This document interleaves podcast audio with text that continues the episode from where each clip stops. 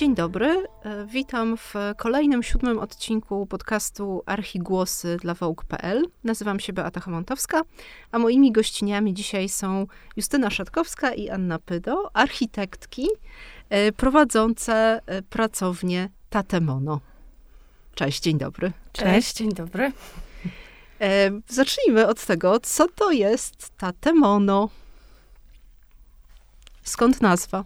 Skąd nazwa? Więc tak, y, Tatemono to oczywiście nasza, nasza pracownia architektoniczna, która powstała już oj, chyba ponad 10 lat temu. Mm, postanowiłyśmy za nią y, założyć y, własną pracownię projektową. No i długo, długo myślałyśmy nad nazwą. Akurat tak się złożyło, że moja bliska przyjaciółka studiowała wtedy w Japonii. Uczyła się języka japońskiego a nas gdzieś mocno inspirowała mm, estetyka mm, architektury i designu japońskiego. Mm, e, I zainspirowane tym, e, długo rozmawiałyśmy właśnie też z, tutaj razem nad nazwą i poszukiwałyśmy ją i powstało, dowiedziałyśmy się właśnie o znaczeniu słowa tatemono, które znaczy budować, e, budynek, no i stąd ta nazwa jakoś tak nam spodobało się i, i brzmienie, i, i, i, znaczenie, i w połączeniu jakby z tą inspiracją e, architekturą Japonii i nurtem takiego minimalizmu. Stwierdziłyśmy, że będzie to odpowiednia nazwa.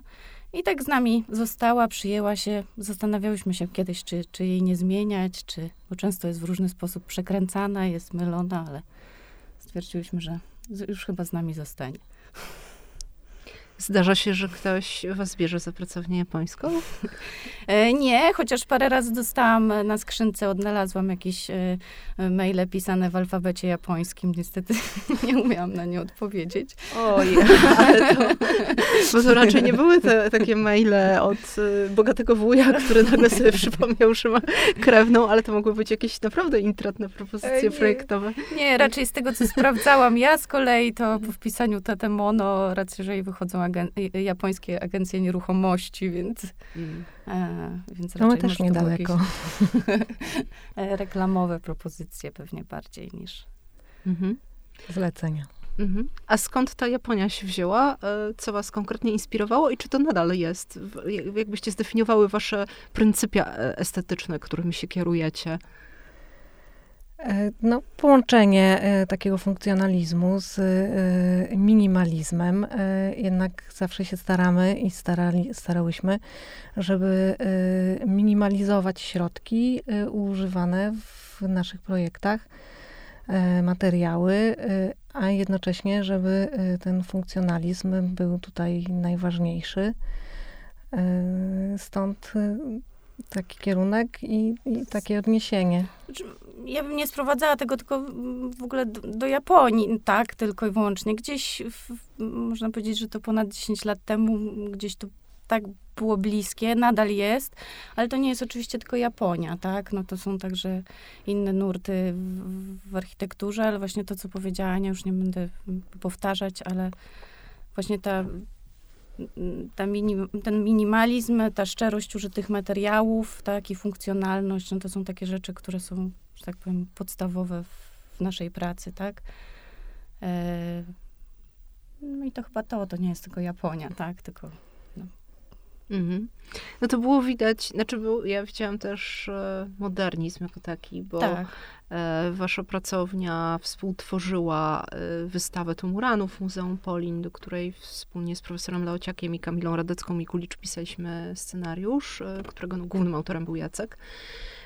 I rzeczywiście wasz projekt wygrał, wygrał konkurs, znaczy dokładnie od, odzwierciedlał to, co, o co nam chodziło i on jego podstawową zaletą było to, że właśnie w taki bardzo przejrzysty sposób opowiadał o przestrzeni, która jest wielowarstwowa, która się zmieniała, do której trzeba było podejść w taki sposób niezmiernie symboliczny. I ten język modernizmu, mimo że tam mieliśmy taką dyskusję wcześniej, bo mm, wcześniej w Muzeum Polin była wystawa mm, e, o, o miastach e, Gdynia i Tel Awiw, która też miała oczywiście estetykę modernistyczną, czy tak jedno, jedno po drugim będzie dobrze, ale jednak e, ten projekt wszystkich zachwycił, więc...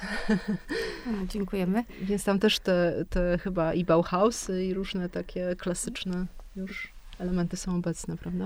Tak, no tu właśnie myślę, że też się tego pamiętam, że obawialiśmy, że te dwie wystawy po sobie i czy to nie będzie podobne, ale chyba w ogóle nie było podobne.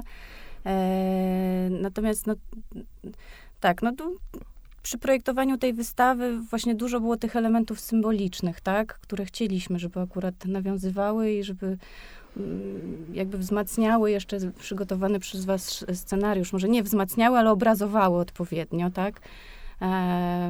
Ale też staraliśmy się to zrobić właśnie takimi prostymi środkami. No i to było trudne, tak, bo to wymagało tak naprawdę wielu przemyśleń, takiego myślenia też syntetycznego, e, odrzucenia wielu takich pomysłów, które się pojawiały i, i cały czas było ich bardzo dużo. One się zmieniały. Mm, no i trzeba było wydobyć te, te, te właściwie kilka takich ostatecznych, tak? Ale ta wielowarstwowość tu była kluczowa, bo y, to na niej się tak skupiliśmy i ona chyba też była tak podkreślona, z tego co pamiętam w scenariuszu. E, różne mieliśmy pomysły, jak ją pokazać, i koniec końców pojawił się ten e, motyw, e, że zaczynamy w jednym punkcie i w nim kończymy, stąd ta forma ekspozycji głównie w postaci mm, obchodzonych ekspozytorów, tak? Od początku do końca. No tak, to możemy sobie roboczo mhm. nazywali te stacje słupami, tak? No ale to w tej dużo było tych, tych kilka tych takich symbolicznych, tak? Bo jeszcze było tworzenie ulicy Nalewki, otwarcie, tworzenie, pokazanie okna. Mhm. Tak, to była wystawa też o tyle niezwykła, że uwzględniała to, co jest na zewnątrz. E, bo, I była w miejscu, o którym opowiadała de facto, czyli tak, budynek tak, muzeum i było rzeczywiście tam takie otwarte okno. To był chyba jedyny raz, kiedy to się wydarzyło do tej pory na wystawie czasowej, że okno z widokiem na pomnik e, bohaterów getta zostało było odsłonięte i ten pomnik był częścią ekspozycji, mimo że widoczny ze szkłem. Tak, i był naniesiony na oś czasu, która prowadziła e, zwiedzających przez wystawę. E, wpisywał się w, tą, w tę chronologię. No tak, celowo, celowo to okno było taką jakby gablotą, można powiedzieć, soczewką taką łączącą to, co jest w środku z tym, z tym co na zewnątrz, tak. Mhm. A mm, ponieważ mam niepowtarzalną okazję też rozmawiać z osobami, które są, które praktykują architekturę, a nie tylko ją studiowały. Y, I studiują. W, w jakim momencie y, kształtują się właśnie taki, kształtuje się taki gust, czy styl y, architektoniczny, który później się uprawia, właśnie te estetyczne zasady jak to, jak to się dzieje? Czy to się przystępuje już na studia i ma się, ma się po prostu do tego dryg i jakąś wizję świata, czy to się gdzieś rodzi? Jak to u was było? Mm, mm, ja uważam, że y, trzeba mieć taką, y, taki dryg i trzeba mieć tę pasję.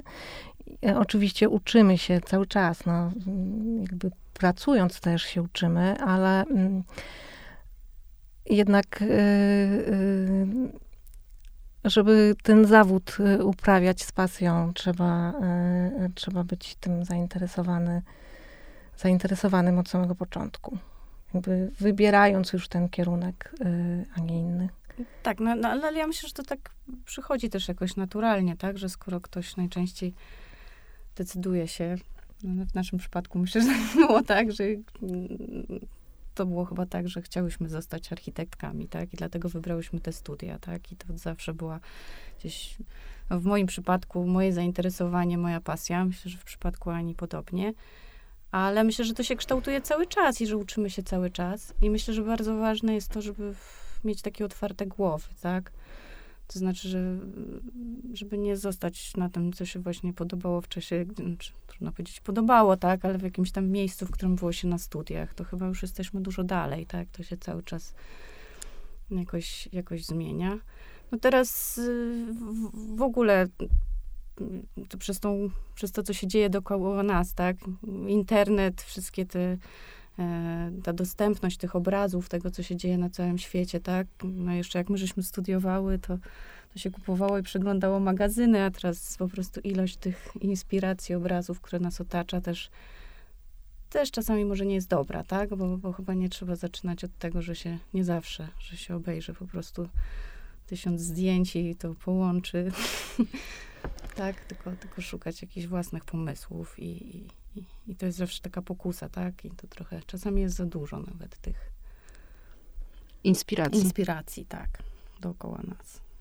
Mhm. Chciałaś coś dodać jeszcze, Aniu? E, ja myślę, że y, właśnie takie y, podejście do, do projektowania i w ogóle do architektury y, no właśnie po, po, to powinniśmy się skupiać właśnie na tych rzeczach, które są takie praktyczne i funkcjonalne. Gdzieś tam ubieranie tego w, e, e, w, sprowadzanie do takiego ostatecznego efektu powinno być poprzedzone taką głęboką analizą i, i wyjść z takiego praktycznego, funkcjonalnego podejścia. I wiele, y, wiele takich projektów, które nas ins, inspirowało i architektów, którzy są dla nas inspirujący, jednak od tego, jakby to jest najważniejsze w tych, w tych E, projektach. A co to są za architekci? Jakbyście rzuciły nazwiska? Ja uwielbiam na przykład um, Alvaro Size y, i ta estetyka y, tego portugalskiego architekta też bliska, taki bardzo bliska estetyce właśnie Japonii. Poza tym no, ten taki pragmatyzm architektury, który nie jest ubrany w, ta, w, ta, w taki e, e, w, w, e, udekorowany, on się broni sam w sobie, tak naprawdę. Takie myślenie o przestrzeni, która wynika z funkcji, ja uważam, gdzie rzeczywiście te środki są ograniczone i wynikają z tego, żeby z tego, co, co jest najważniejsze, żeby ta funkcja się broniła, e, broni się e, na przestrzeni czasu. I, I do tego właśnie się sprowadzają te wszystkie projekty. Mhm. Tak, ale to też nie jest tak, że później to jakby owocuje tym, że też bardzo ważny później jest ten detal, tak? I to pomyślenie takim od ogółu do szczegółu, a czasami też i, i, i na odwrót, że w takiej architekturze właśnie ten detal jest bardzo ważny, tak? Materiał, którego używamy, tak? Tu się nie da tak coś zasłonić, czymś przykryć. Dlatego ta, ta mhm. szczerość taka jest ważna. Jest podstawą, ona się broni w czasie. To też mm, dzisiaj, kiedy ta architektura, tak, to co zresztą staliśmy się też na wystawie w Polin gdzieś jeszcze to widzimy, że teraz w pracy nad wystawami to też się pojawia coraz częściej, czyli to wtórne użycie też materiałów, tak, żeby tak projektować, żeby, żeby te ekspozytory później były możliwe do użycia, albo żeby minimalizować właśnie szczególnie przy wystawach czasowych e, te materiały, które, które się albo nie poddają recyklingowi, czy przetworzeniu, czy nie można ich później użyć, tak, minimalizować. Stąd tutaj była ta drewniana kantówka na wystawie, tak, czy po prostu tkanina. Mhm. To też fajnie właśnie tak, tak współgra i uzupełnia chyba taką Jest... architekturę, jaką, jaką lubimy, jaką staramy się tworzyć. Ja pytałam o to, bo tu mi się nasuwa kilka, kilka myśli naraz. E, pytałam o to, o to formowanie się waszej wizji, tego, co wy chciałybyście robić, w jakim stylu, e, co też, zakładam, e, obejmuje pewne ramy, że być może pewnych rzeczy, które wykraczają poza tę estetykę, byście nie zrobiły, ale to już jakiś czas temu się kształtowało. Teraz mamy właśnie Instagram, różne media społecznościowe, gdzie jest też dużo, jest przesyt tych wzorców. Jak coś się upowszechnia, to już wszyscy to mają, to widać choćby przy trendach tak zwanych w projektowaniu wnętrz, ale też jest dużo tych dobrych wzorców, to znaczy można sobie faktycznie, nie będąc nie mając wykształcenia, y, oglądać czy inspirować się rzeczywiście dobrą architekturą i dobrym designem. Wtedy to nie było takie oczywiste, nie? I teraz to y, nawet wracają też różne pomysły, lata 90., szalone czy inne, y, inne nurty. I dlatego mnie to interesowało, że to było chyba, no być może wtedy, kiedy Mm, już myślałyście o tym, co będziecie robić i co was interesuje, to nie było takie oczywiste, że teraz jest moda na modernizm, tak? Znaczy, czy teraz to jest jakiś taki powrót do, właśnie powrót do tej prostoty, do funkcjonalności, do formy, a wtedy, no to można było ryzykować, a może ja się mylę, może wcale tak nie było, może to jest tylko jakiś stereotyp polskiego klienta i polskiego wnętrza, o czym już też napisano grube tomy. Y, więc y, czy, czy to było mm, czy to było wtedy dla was, czy byłyście odosobnione jakby w tych swoich gustach wtedy, czy, czy nie? Mm, ja myślę, że mm, różnie, ale chyba nie, bo jakoś pamiętam, że pierwsze, znaczy my już na studiach zaczęłyśmy e, wspólnie projektować jakieś takie nieduże projekty właśnie wnętrzarskie dla na początku pewnie znajomych. E, też obie pracowałyśmy w dużych pracowniach e, projektowych, gdzie chyba prowadzący tak, zespoły, w których pracowałyśmy, miały podobne, mieli, to byli akurat mężczyźni, tak, architekci, ale mieli, mieli podobne myślenie, co my, tak, więc, więc y, mogłyśmy się rozwijać chyba tak jak mm, tak jak chciałyśmy, tak, a, a, a pamiętam te pierwsze projekty wnętrzarskie, które gdzieś powstawały równolegle, mm, też było tak, że mogłyśmy realizować swoje, swoje wizje. Akurat te dwa pierwsze tak pamiętam, bo, bo to było osób. nie będę tu wymieniać, gdzie, gdzie, gdzie mogłyśmy gdzieś tam te swoje wizje e, realizować. Wiadomo, że tam było parę jakichś wpadek na zasadzie musiałyśmy się też nauczyć, tak, później tych wykonawczych elementów, bo to dużo, dużo rzeczy musi się razem zgrać, ale, ale myślę, że to było gdzieś tam udane i, i pozwoliło nam działać później dalej, tak. Mhm. Ja pamiętam nasz pierwszy dom, y, który zaprojektowałyśmy, który był dużym wyzwaniem, dlatego że, że y, była to maleń, maleńka działka, y, na której zbudowany dom miał zaspokoić potrzeby czteroosobowej rodziny. Mm, I tu oczywiście znowu się sprawdziło takie podejście pragmatyczne do do, do tego, co robimy. I analiza tych wszystkich uwarunkowań yy, też dała taki efekt yy, funkcjonalny i, i prosty, estetyczny. Tak, i dom nadal nam się podoba. Tak, i dom się broni. A co tam zrobiłyście? Jak to rozwiązałyście? Znaczy jest to bardzo taka nieduża, prosta bryła, w ogóle po prostu też w białym kolorze, tak, bo no to też był pierwszy dom naszych inwestorów, tak, no, mm, też nie było na to jakieś, środki były skromne, ale wiele różnych uwarunkowań. Tyle, że mm, tam się w taki sposób mijają się jakby kondygnacje, tak, co, co pozwoliło na dostosowanie się do trudnych wymogów też planu miejscowego i, i, i też mm, ta działka była nieduża, tak jak Ania mówiła, więc udało się zmieścić tą funkcję w taki bardzo w sumie wygodny sposób, tak? Mijają się kondygnacje? Tak, tak, to pozwoliło nam y, y, nie wliczać y, kondygnacji podziemnej, która Aha. de facto podziemną jest tylko w połowie plus centymetr do powierzchni całkowitej. I w związku z tym te funkcje funkcje sypialniane i, i dzienna zajmują górę domu, a, a funkcje, które są bardzo ważne i zajmują, zjadają dużo metrów, te dodatkowe, jak garaż, e, często piwnica, powierzchnia magazynowa jest pod spodem. I ten dom, który naprawdę wygląda na małą bryłę, mieści wszystko, czego inwestorzy od nas oczekiwali. Tak, I jeszcze. jak widać, y, nawet mieści więcej niż na początku zakładano. Tak, bo, bo w piwnicy się... jeszcze się pracownia pana domu znalazła, który mm. zmienił zawód i teraz realizuje swoją pasję w piwnicy. no, no właśnie, wspomniałyście tutaj, gdzieś pojawiło się hasło, bo Justyna powiedziała, otwarta głowa trzeba ją mieć. E, wy realizujecie różne projekty, od właśnie takich dużych e, konkursach na wystawy, po, poprzez domy, e, po wnętrza. I moje pytanie jest takie, czym się kierujecie przyjmując zlecenia i startując w konkursach? Czy przyjmujecie wszystko jak leci, czy jednak są jakieś ograniczenia? Co, byś, co przyjmujecie, a co was, co dyskwalifikuje propozycję?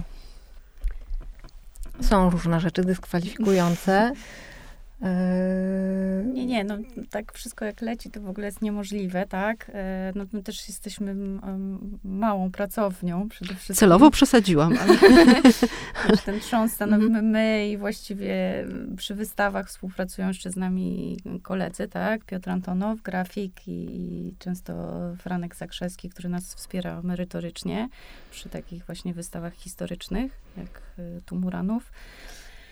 E, natomiast no, przy jakichś nie startujemy w takich dużych konkursach architektonicznych, chociaż gdzieś nam się to zawsze marzyło i marzy i mam nadzieję, że jeszcze kiedyś to zrealizujemy.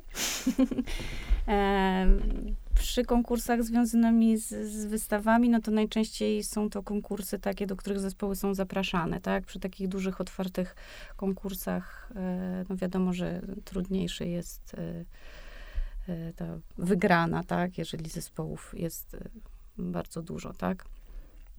Natomiast przy tym, jak klienci się do nas zgłaszają, e, klienci prywatni, tak, to, no to też poprzedzone jest to zawsze taką rozmową o tym, co my projektujemy, w jaki sposób i, i no i musi być, musimy znaleźć jakąś nić, nić porozumienia, tak, to musi być jednak jakaś wspólna estetyka i, i wspólny cel, który, który ale to bardzo szybko wychodzi, tak?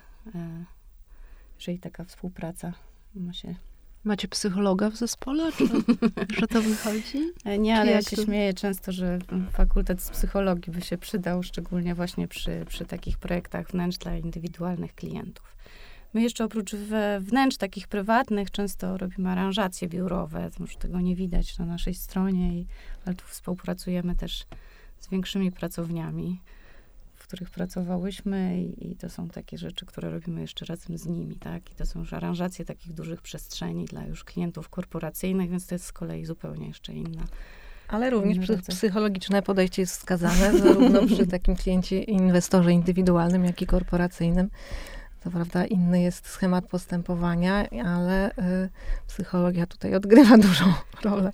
No tak, osoby też takie, które się często do nas zgłaszają, to też jest e, często tak, czy przy projektach wnętrz, czy domów, e, to tak naprawdę pierwszy raz często mają do czynienia, tak, że mhm. na przykład budują swój, wcześniej nie budowali domu, mieszkali w mieszkaniu, albo na przykład w wynajętym mieszkaniu, albo tak, czy przy, przy projektach wnętrz, takich od zera, że ktoś całkowicie aranżuje swoje mieszkanie, no to też Często są to osoby, które po prostu nie mają doświadczenia i nie wiedzą się, nie wiedzą, z czym to się wiąże. No to też musimy ich po prostu przez cały ten proces przeprowadzić, no i też na początku wytłumaczyć im jakby, z czym to się wiąże i, i w co wchodzą, tak. Czyli co na przykład mówicie? Jak to wygląda?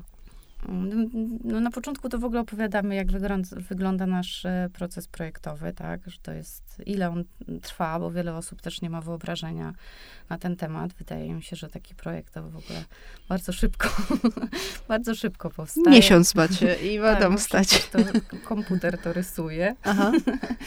e, znaczy, też oczywiście zgłaszają się do nas osoby z bardzo dużą świadomością też, tak? To jest też, nie będę tutaj uogólniać, to jest za każdym razem bardzo indywidualne, ale opowiadamy właśnie o tej naszej pracy projektowej po kolei, jak powstaje najpierw koncepcja, tak?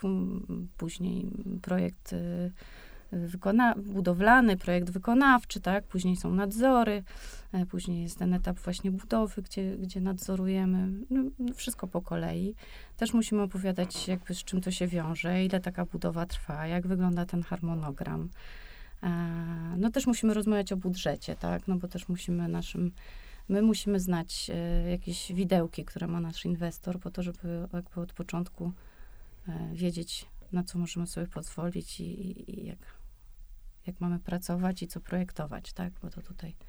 Ten budżet, jest, y, ten budżet jest punktem wyjścia? No Powinien jest... być często, mhm. szczególnie e, dzisiaj, e, w obecnych czasach. E, na pewno jest takim bardzo ważnym punktem odniesienia. Założenia budżetowe, gdzieś tam staramy się być też takimi inżynierami kosztowymi przy okazji i w tym pomagamy inwestorom nie zawsze to wyobrażenie ich o, no, o, o, o przestrzeni, którą chcą sobie zmienić, y, zbudować czy wykończyć, y, no jednak spotyka się z ich założeniami budżetowymi. Nie, no jest to bardzo ważne, bo myślę, że wydaje, że byłoby to po prostu nie fair, gdyby komuś powiedzieć, że okej, okay, zaprojektujemy ci to, co chcesz i to, co tutaj pokazujesz na obrazku. On mówi, że ma jakiś tam budżet X, a my wiemy, że to będzie 10X, tak? No, no to po prostu... Mhm. No, ale to tak. też pewnie kwestia użycia różnych e, materiałów czy Oczywi doboru. Oczywiście, tak, tak. Natomiast no, też nie jest tak, że po prostu gdzieś tam chcemy do tego, doświadczenie nam pokazuje, że trzeba podchodzić do tego realnie i oczywiście nie muszą to być, bo my też y, umiemy projektować wcale nie w górowanych budżetach, to nie o to chodzi. Wtedy właśnie liczy się bardziej ten, ten, ten pomysł, tak, na, na to, jak coś zrobić e, na przykład taniej czy w innych materiałach, tak, ale więc to jakby... Mhm. A czy to dużo osób teraz chce korzystać e, z, z takich usług? Widać zmiany jakieś, nie wiem, w stosunku do poprzedniej dekady? Czy to jest popularne, żeby architekt projektował dom, wnętrze? Dom tak. Wnętrza też mi się wydaje, tylko są bardzo różne, bardzo no ten rynek jest bardzo szeroki, tak? Poczynając od tego, że są architekci, którzy współpracują z deweloperami, tak? Czyli kupując mieszkanie, od razu można, mhm. e, e, e, można sobie go kupić razem z projektem wnętrz i wtedy projektuje to biuro, które jest, współpracuje, tak? No jest, ten rynek jest bardzo szeroki, tak? Także i te wynagrodzenia za te projekty są tak różne i podejście do tego... E, bardzo różne. No myślę, że tutaj to można by opowiadać o tym długo. Mm-hmm, My też nie jesteśmy, mimo to, że to jest nasza branża, to myślę, że jest tak różne podejście i tak szerokie, że... Mm.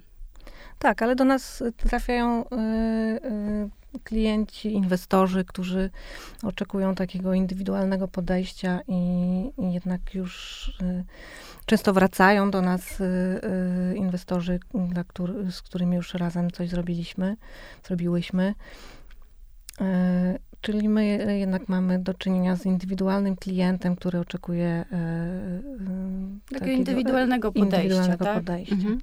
Ale to jest, tak, to jest tak, że jak w, tym, w tych memach Trust Me, I'm an Architect, że, że od, jest to zaufanie absolutne. Ktoś mówi, słuchajcie, no chcę, żeby to było, ja mam takie mniej więcej wyobrażenie i daję wam wolną rękę, róbcie, rób, róbcie co chcecie czy mm, bardziej to doświadczenie wasze jest takie, że jednak to się może zmienić na jakimś etapie, ktoś wam patrzy na ręce albo rozwala wszystko w trakcie i co wtedy? Jak, jak wygląda taka współpraca na linii klient-architekt, pracownia architektoniczna?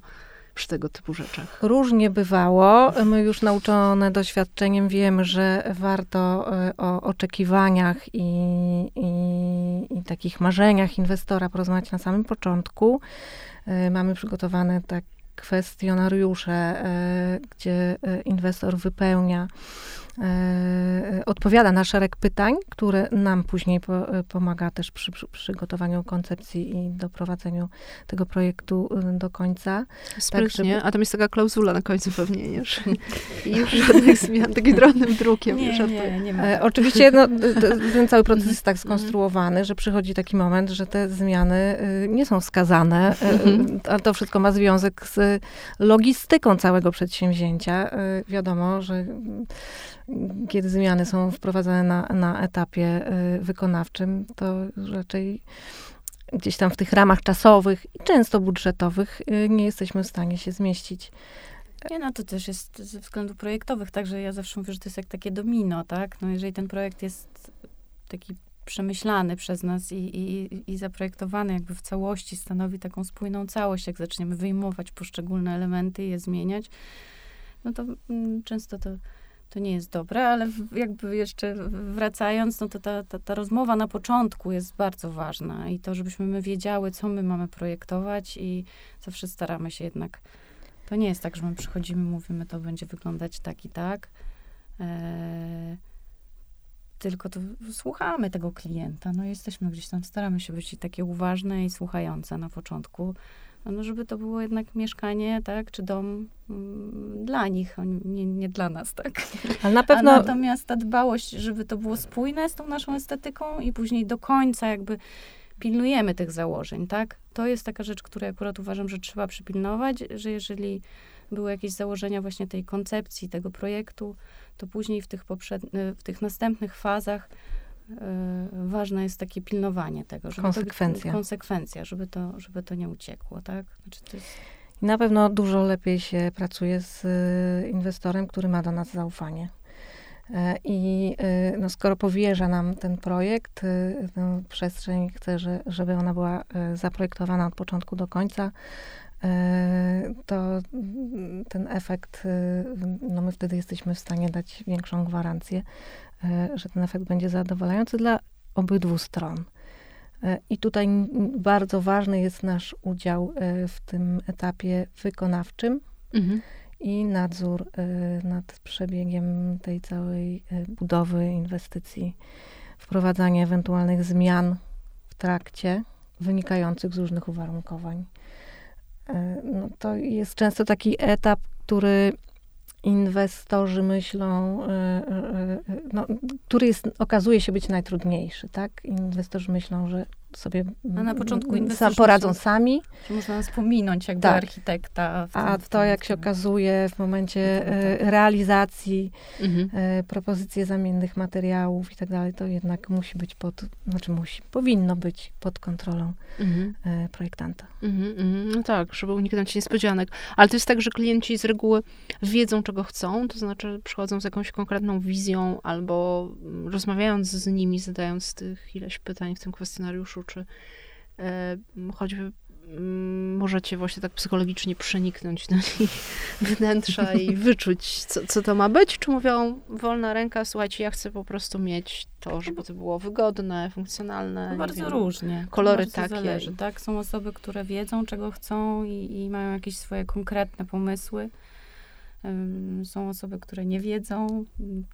Bardzo to jest, bardzo to jest różne, prawda, Aniu? No nie wiem, jak ty ja nie, ja nie lubię pracować z takimi osobami, które wiedzą i mają swoje konkretne pomysły i sprowadzają naszą pracę do... Nie, nie, ja mówię, że mają jakieś konkretne pomysły na, na jakąś, jakąś, na przykład, nie wiem, w całej tej przestrzeni wiedzą, że potrzebują jakiejś tam funkcjonalności danego pomieszczenia i chciałyby, żeby to tak, mhm. a nie inaczej wyglądało. Natomiast no, ja też nie lubię, jeżeli już przychodzą i mówią, że to ma być koniecznie tak od A do Z i wszystko wiedzą, no bo mhm. no, wtedy to nie jesteśmy potrzebni. Dokładnie. Mhm. mhm. Mhm, A jak e, wygląda praca zespołowa przy takim projekcie? No bo to nie tylko w dwie wtedy, wtedy działacie, ale cały zespół, jak się dzielicie tymi e, rolami, czy macie jakiś taki stały właśnie podział ról i jak się to uciera e, w takim codziennym funkcjonowaniu? Znaczy, to zależy, nad jakim, tak jak rozmawialiśmy, ta różnorodność tych projektów, nad którymi pracujemy jest, jest duża. E, od właśnie projektów wystaw, projektów wnętrz, domów jednorodzinnych, tak i biur. No to musi wyglądać jakoś inaczej, tak? Tych, przy tych projektach wnętrzarskich e, i projektach domów jednorodzinnych, no to tym trzonem jesteśmy my. E, I te, ten podział tej pracy przychodzi zazwyczaj nam jakoś tak naturalnie, to znaczy dzielimy się, więc zawsze jedna z nas jest prowadzącą dany projekt, tak? Aha. Ale to nie znaczy, że druga w tym nie uczestniczy, ponieważ no, chyba obie uważamy, że architektura jest taką pracą i dużo lepiej się pracuje nam, nam w zespole, tak? Gdzieś tam się dopełniamy, każda ma też swoje jakieś mocne strony, inne, co chyba powoduje też, znaczy co na pewno powoduje, że w zespole wydaje mi się. Poza tym warto na pewnym etapie poddać swoje pomysły krytyce. Mhm. Tak. A, co robimy? a te mocne strony y, inne to jakie? Jakby, jakie? Kto co? To co? No to tak trudno. Nie wiem. Nie, ja myślę, że bardzo dobrze się uzupełniamy. Mm. I y, często, y, często też jest tak, że y, jakaś konfrontacja y, naszych pomysłów sprowadza się, y, y, no, czasem na przykład za, zadajemy sobie tak jakby staramy się za, y, y, tak zacząć pracę, żeby równolegle się nad, czym za, nad czymś zastanowić, co oczywiście y, y, przez to, że pracujemy ze sobą tyle lat, akurat ja z Justyną, często sprowadza się do podobnego podejścia. Tak, znaczy to znaczy, że to zależy, tak? Czasami jest tak, że jedna zaczyna pracę, pokazuje drugiej na zasadzie konfrontacji, Aha. a czasami jest tak, że widzimy, że to jest jakiś trudny temat, więc na początek y, czasami nawet nie rozmawiamy, tak? Tylko każda siada oddzielnie nie pokazujemy sobie tego, co robimy, mhm. bo wiemy, że no, jest większa szansa, że właśnie powstaną jakieś dwie odmienne wizje. E, tak? No i, I wtedy wspólnie wybieramy tę lepszą. Albo łączymy je, albo. No, to jest fajne, bo, bo, bo, czasami są dwa tory, tak? I, I, gdzieś tak jest lepiej na pewno. Przy pracy nad y, ekspozycjami y, różnej skali y, zawsze y, mamy takie spotkania, dyskusje wspólne razem z chłopakami y, gdzie rzeczywiście to y, oprócz tego naszego architektonicznego podejścia, ich y, takie doświadczenie i też inne spojrzenie na kwestie E, też architektoniczne e, bardzo nam pomaga. Tak, zaczynamy zawsze takimi seriami rozmów, mhm. bardziej rozmów właśnie, które nam bardzo pomagają właśnie w stworzeniu później tej wizji, tak, tego, tego zaczęcia, tego myślenia też o tym, o tej y, przestrzeni, tak, i tu bardzo nam pomaga zawsze rozmowa z Piotrem, z Frankiem, czy z innymi członkami naszego zespołu, tak, czy z autorami scenariusza tak, wystawy. w przypadku mhm. Tumuranów współpracowała z nami jeszcze Kasia Pawlik i tu też duży jej udział był jakby w tym, w tym projekcie. I w piątkę mhm. żeśmy przepracowywali na wszystkie strony tą wystawę. Praca twórcza zespołowa. A co było największym wyzwaniem dla was w ciągu całej pracy dotychczasowej? Przypominacie sobie takie zdarzenie? Często było trudno pogodzić to z naszym życiem takim prywatnym a aktyw, aktywnym, aczkolwiek e, dzięki temu, że y, jakoś tak potrafimy się uzupełniać, logistycznie nam się udawało, ale były takie momenty, y, kiedy część pracy spadała na jedną albo na drugą. Y, a jeśli chodzi o takie czysto zawodowe, ja myślę, że no, no parę razy tak pojawiły wskazać. się jakieś problemy takie związane, nie wiem, na przykład niestety w zawodzie architekta różne frustracje są w kontaktach z urzędami, tak, no to Aha. się zdarza, ale nam się akurat udaje zazwyczaj jakoś tam poprzez... Wiemy, w którym momencie odpuścić, a w którym momencie udaje nam się tutaj koncyliacyjnie, tak, tak, bronić tych naszych projektów, no ale czasami są momenty takie, że się wydaje, że coś jest trudne, o nie, no, no, no jak to w ogóle pogodzić? To czasami te założenia czy planów miejscowych, czy, czy przepisów wzajemnie się wykluczają. No, no jest trochę takich trudnych momentów w naszej pracy. Y, no i czasami też jakieś takie już ludzkie spory, tak. No, zdarzają się czasami trudni klienci, tak, którzy nie zdawali sobie sprawy, jakby z czym zwiąże się cały proces inwestycyjny, budowlany. Mm. No i wtedy się pojawiają jakieś, jakieś takie mm, różne elementy, czy no my często też klienci wymagają od nas też, żebyśmy odpowiadały na przykład za pracę wykonawców, których nie my żeśmy poleciły, no tak, i teraz ten wykonawca y, mhm. coś zrobił źle, no i, i, i tutaj często wina spada na architekta. No więc to są takie sytuacje, w których trzeba po prostu rozmawiać, dyskutować, szukać, szukać jakichś rozwiązań, no ale udaje nam się to, więc... Cienie, to są cienie. Tak, A tak. na koniec jeszcze zapytam was, bo tutaj dużo, ten, ten, wątek przewija się chyba przez wszystkie rozmowy, mianowicie wątek ob obecności kobiet w architekturze i odbioru aktywności kobiet w architekturze. Różne tutaj kwiatki moje poprzednie rozmówczynie przytaczały. Czy wy też zetknęłyście się z takim stereotypowym podejściem do tego zaskoczeniem, nie wiem, jakimiś uwagami czy innymi konfrontacjami niemiłymi? E, o, kobiety prowadzą pracownię architektoniczną. Myślę, że ten stereotyp niestety wydaje się, że nie powinien już być obecny, ale, ale cały czas jest obecny ten stereotyp przy architekta, tak, mężczyzna. E, tak jak w przypadku wnętrz, to myślę, że, że nie, że to jest tutaj wszystko jest ok. Nawet czasami może kobieta przez wiele osób jest lepiej odbierana niż, niż mężczyzna, nie wiem. Domowa wnętrz. przestrzeń. Tak, to... domową przestrzeń mogą tworzyć kobiety. Natomiast tak. jeśli chodzi już o budowanie i o budowę domu i, i, że kobieta jest inżynierem, no to jeszcze myślę, że, że, że wiele osób gdzieś ma do tego takie tradycyjne, patriarchalne podejście, tak. Wydaje mi się, że bardziej się stykałam z tym na etapie jakby po studiach, tak, i właśnie pierwszej pracy w pracowni, na jakichś koordynacjach, na budowach, tak, często jakieś nieodpowiednie żarty i, i wiele takich sytuacji niemiłych i że zawsze trzeba było pokazać po prostu udowodnić, tak, udowodnić na początku, że, że, że no, mhm. wiem, co robię i no i to było czasami takie niemiłe, tak? No bo koledzy nie byli stawiani w takich sytuacjach. No ja zawsze jak przyszłam, włożyłam ten kask na głowę, to najpierw musiałam panom udowodnić, że coś tam wiem, coś tam umiem i wiem, po co tu przyszłam, tak? Mhm. No więc to było takie trudne, ale... No tak, bo to jest jeszcze z, z bezpośrednia współpraca z sektorem budowlanym. Tak, natomiast tak. myślę, że przy klientach indywidualnych, no mhm. też myślę, że pewnie byłoby nam łatwiej, gdybyśmy na te pierwsze spotkania w sprawie na przykład e, projektu e, domu, gdyby siedział obok nas mężczyzna, myślę, że czasami dla niektórych inwestorów było, byłoby łatwiej przystać na, na to, żeby pracować z nami, ale, ale myślę, że mam nadzieję, że to się będzie zmieniać i że ci, z, który, z którymi współpracujemy, mają do tego właśnie odpowiednie podejście i wiedzą, że, że nie, ma, nie ma różnicy tak naprawdę. Że ta przestrzeń domowa będzie odpowiednio zaprojektowana. I ten dom będzie stał. I właśnie, właśnie. się samochody. Dom z otwartymi drzwiami. Tak, że to jednak inżynieria też jest.